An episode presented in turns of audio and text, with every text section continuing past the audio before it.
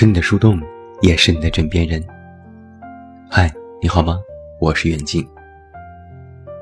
在今天晚上的节目当中，我想和你聊一聊独立。昨天看到一个词，单机版生活，很好理解，就是形容自己一个人的生活状态，做什么都是单着，觉得自己已经独立，最终渐渐习惯这种模式。来回忆一下，你一个人呆着的时候会做些什么？我冒昧揣测，笼统的区分会有两种状态：一是可能你无所事事，发呆，漫无边际的想事情，忍不住拿出手机，消除各种应用的提醒，看抖音、看视频，告诉自己只看一小会儿，实际忙一个小视频时间很短。一个接一个打开，等到眼睛都看得累了，才发现过去了两个小时。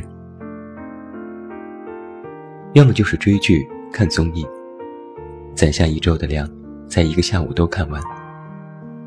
不由自主往嘴里塞零食，保持一个姿势抖腿，哈哈哈之后还是哈哈哈。第一种状态可以称之为无目标独处。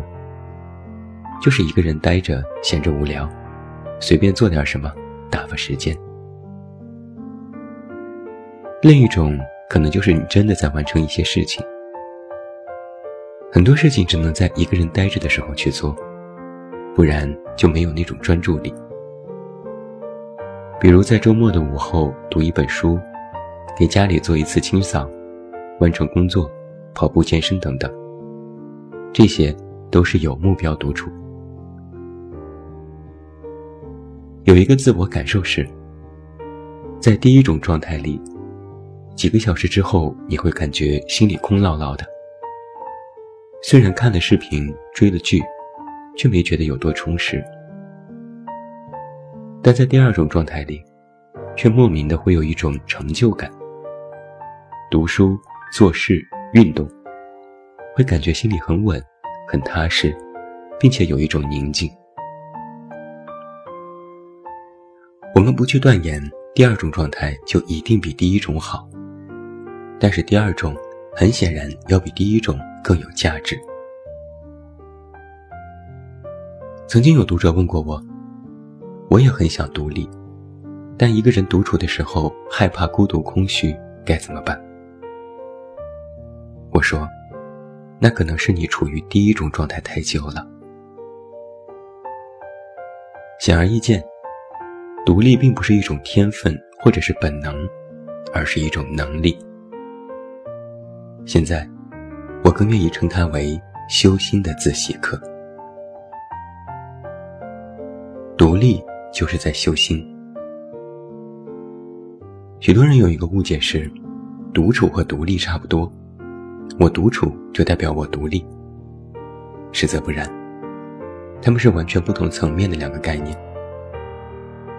独处是一种生活状态，你某个阶段处于独自生活，一个人处理生活的琐事。独立是你处理事情时的思维模式，你独立拥有自己的想法，即便和别人不同，你也能有特立独行的勇气，有独立的选择和承担能力。一个人是否独立，和他是否正在独处没有直接的因果关系。有的人。独处的时候很独立，什么都能靠自己。但一旦走进亲密关系，就会变得过于依赖，性格也会阴晴不定。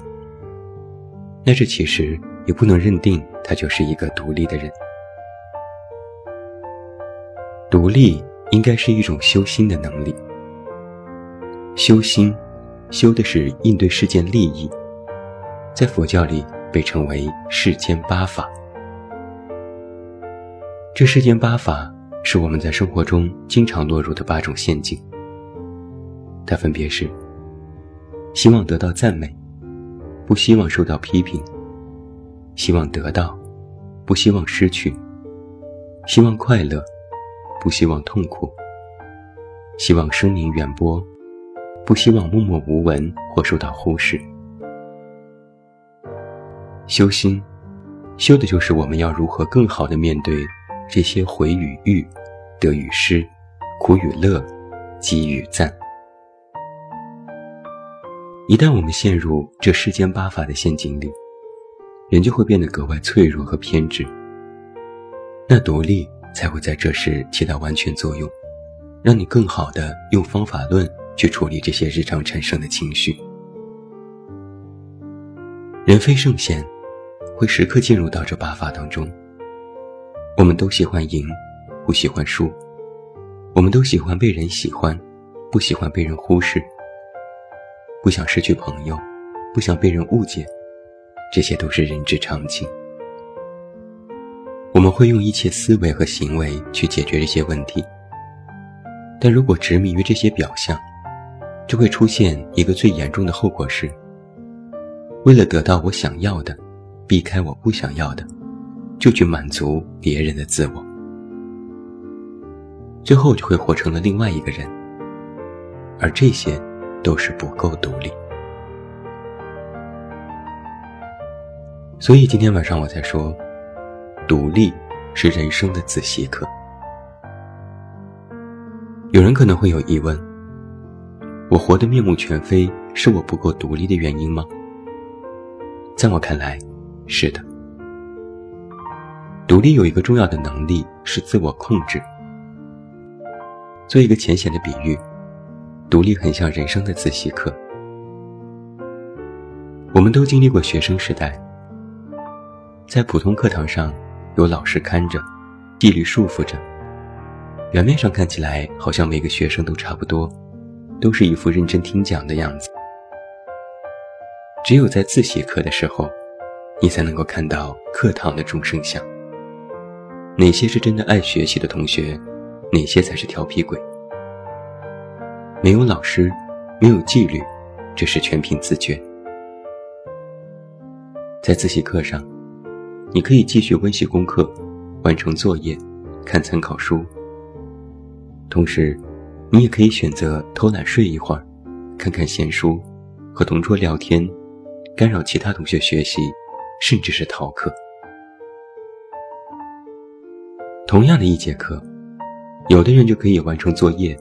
有的人什么都没做，在交作业之前，那些什么都没做的人就开始抄作业、应付、打混、寥寥草事。这种自习课上的自觉，其实就是独立的自控能力。能够独立，就是你有一个明确的意识，哪怕是无人看管、无人约束，你都能够进行自我约束。清楚的知道自己在做什么，并能够控制质量和进度。我见过一些年轻人，脱离了原生家庭和学校教育，进入社会后就完全丧失了这种自控。可能是从小习惯了被动式灌输，一直是在被推着前进。但是这种作用力消失之后，就会陷入迷茫和焦虑。就像是在自习课上，有的学生可以给自己找事做，预习功课、整理笔记；有的学生做完作业后就无所事事，东张西望，不知道该干点什么。没有自己的目标，又不知道下一步该做什么，那就只能硬着头皮去找目标，看别人都在做什么，自己也照猫画虎。但是别人的模样不是轻易能够学到的，方向不对，能力不够，最后的结果就是画虎不成反类犬。所以我看到很多人，并不是说活成了别人的模样，而是别人的样子没做成，却把自己也给弄丢了，最后变成了一个四不像，就卡在了这种不伦不类里，独立。就是你该做什么，不该做什么，应该全凭自己。你做了一些事情，是自愿的，还是被迫的？是自己想做的，还是看着别人都做，于是你也去跟风做的？这些问题，其实很多人都不愿意去思考。有一批人就会在这里被筛选下来，他们无法控制自己的欲望，也没有自律行为，总有许多毫无意义的小动作，白白浪费了时间。被迫接受独处，强迫自己接受一个人的生活状态，最后就会产生诸多的抱怨。独立要学会自我质疑。我们每个人都经历过独处的时光，一个人呆着的时候，能够做很多事情。不管是独处第一种状态里的刷手机追剧，还是第二种状态里的看书运动。都是你独处时可以自由选择的行为。独立有一个好处是，你可以进行自由的选择。但是危险的地方也在这里。越是自由选择，你就越要提高警惕。是的，我强烈建议每一个渴望独立的人，都要对自己保持警惕，因为我们是一个特别容易自欺欺人的家伙。我们特别容易陷入自我的圈套里。自我往最深的意义上讲，是自身面对世界的一个伪命题。因为他状态不够稳定，经常喜怒无常，实操不够扎实，自我不能带来利益。自我有非我，只是某个阶段的我的表象。如果展开来说，这就比较深奥了。但有一个比较浅显的道理是，你做的事情不一定件件都是对的，都是有益的，甚至是与你的初衷背道而驰的。那么，在独立的过程当中，学会自我质疑就非常有必要。它包括两个方面：第一，能够自我复盘；第二，能够自我评价。我们再拿自习课进行举例。刚才提到，有的学生做完作业能够做其他事情，那这些其他事情，其中就包括了自检自查。不是你做完既定的事情就万事大吉，而是将那些事进行复盘核查，看哪些地方出现了疏漏，如何改正，如果无法改正，是否下次可以进行规避。越长大，越没有人对你指手画脚。所有的对错都由你一人来评判。自我复盘，就是你能够进行自我反省。做人做事，怕的不是马后炮，怕的是哪怕错了也毫不自知。进行复盘，就意味着你开始有出离心，以第三者的姿态去看待这些事情。并能够跳脱出自我，更加理智和客观。我觉得，这就是独立的一个最大的好处。独立并非是陷入自我，独立是时刻能够走出或走入自我。在复盘之后，你就可以更加全面的对自己进行评价，就像是考试估分。有些学生总能知道自己哪道题做错了，预估的分数也八九不离十。估分能够让自己心里有底，清楚的知道自己几斤几两，反而就会对别人的恭维或嫉妒不太在意。很多人在意别人的评价，有一个根本原因是，他们对自身都没有一个全面认知，不知道自己是谁。不知道自己要的是什么，那在自我迷失的同时，就会不断的渴望外界的评价来获得自我认同，帮他们进行自我定位。在独立的自我质疑层面，又会有一大批人在这里被筛选下去，因为自我的质疑能力不足，会产生认知偏差，变得自卑或自负，痴迷于一时胜负。痴迷于别人的评价和价值体系当中，就像是某次考试没有考好，不去想自己的功课哪里薄弱，反而怀疑别人评价的动机，质疑老师的教课能力。成年人并不是一帮为所欲为的人，而是知道什么可为，什么不可为。事如可为，不可不为；如不可为，亦可不为。很多人都在谈独立的目的和好处，但是我却觉得，独立的初心更加重要。首先要知道，独立不是让你一个人待着，让你凡事只能靠自己，那只是表象。独立的初心，应该是自我认同。无论你在做什么，做这些事情能够自我掌控，专注投入。做完后会产生一种愉悦，产生自我认同的心理，这就足够。很简单的例子，就像你刷微博、搜索信息、看各种八卦，你得到了放松，满足了猎奇心理，适可而止，这就很好。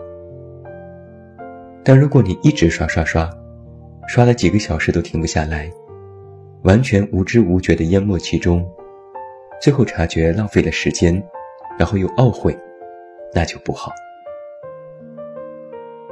所以，关键不是你在做什么，你是否独处，关键是你的心。生活状态只是表象，生活思维才是根本。就像人们总是把出世或入世当成是否修行的标志，但实际上。这不过只是一种途径，并无好坏之分。大隐隐于市，同样可以达到很高的境界。独立的初心，就是你能够相对性的隔绝外部的噪音，有意识的控制自我的行为，并知道该去做什么才能够获得认同。人生处处都是十字路口，你该怎么走？选择如何的路，都应该由独立在帮你做选择。它能让你用最简单直接的方式直达目的地，而不必过多的贪恋周围的花花草草，或去跟风效仿他人。那必须要说明的一个问题是：独立的自我认同，不是逃避，也不是一叶障目，更不是自我封闭。恰恰相反。独立的最终意识形态，应该是全然的敞开自我。独立的自我认同会带来定力，自我控制可清晰认知，自我质疑可修正道路。在你的定力、认知、道路都无比坚定的时候，就是你有能力敞开自我的时候。那时，你已经足够笃定。也足够自信，你将不用再躲避外界的纷纷扰扰，也不再惧怕别人的冷枪暗箭。你不会因为其他而动摇或伤害到自己。所以我说啊，独立才是修心的自习课。独立不仅会给你一身铠甲，还会为你带来一座城池。在这座城堡里。一草一木都是你的发心，一砖一瓦都是你的血肉。你与它融为一体，密不可分。只有胆小懦弱的人才畏畏缩缩。真正强大的人，一定是能够把守城池、浴血奋战的人。这种强大，不是你有多少武器，有多少外援，而是你自己。可以幻化出所有的防御和攻击，你无所不能。独处是单机版生活，那独立就是单机版秘籍。就像是联网的游戏，你单机版已经异常的熟练，那就算联网组队，你也不会太差。单机版游戏时以得心应手，自成道路。联网时才能镇静沉着，出其不意，一招制敌。独立，是你为日后与世界产生紧密联系的反复彩排。只有这样，你才有能力去敞开有能力去拥抱这个世界。到那个时候，你就不用再害怕，因为没有什么可以再干扰到你了。最后，祝你晚安，有一个好梦。不要忘记来到微信公号“这么远那么近”进行关注，每天晚上陪你入睡，等你到来。我是远近，我们明天再见。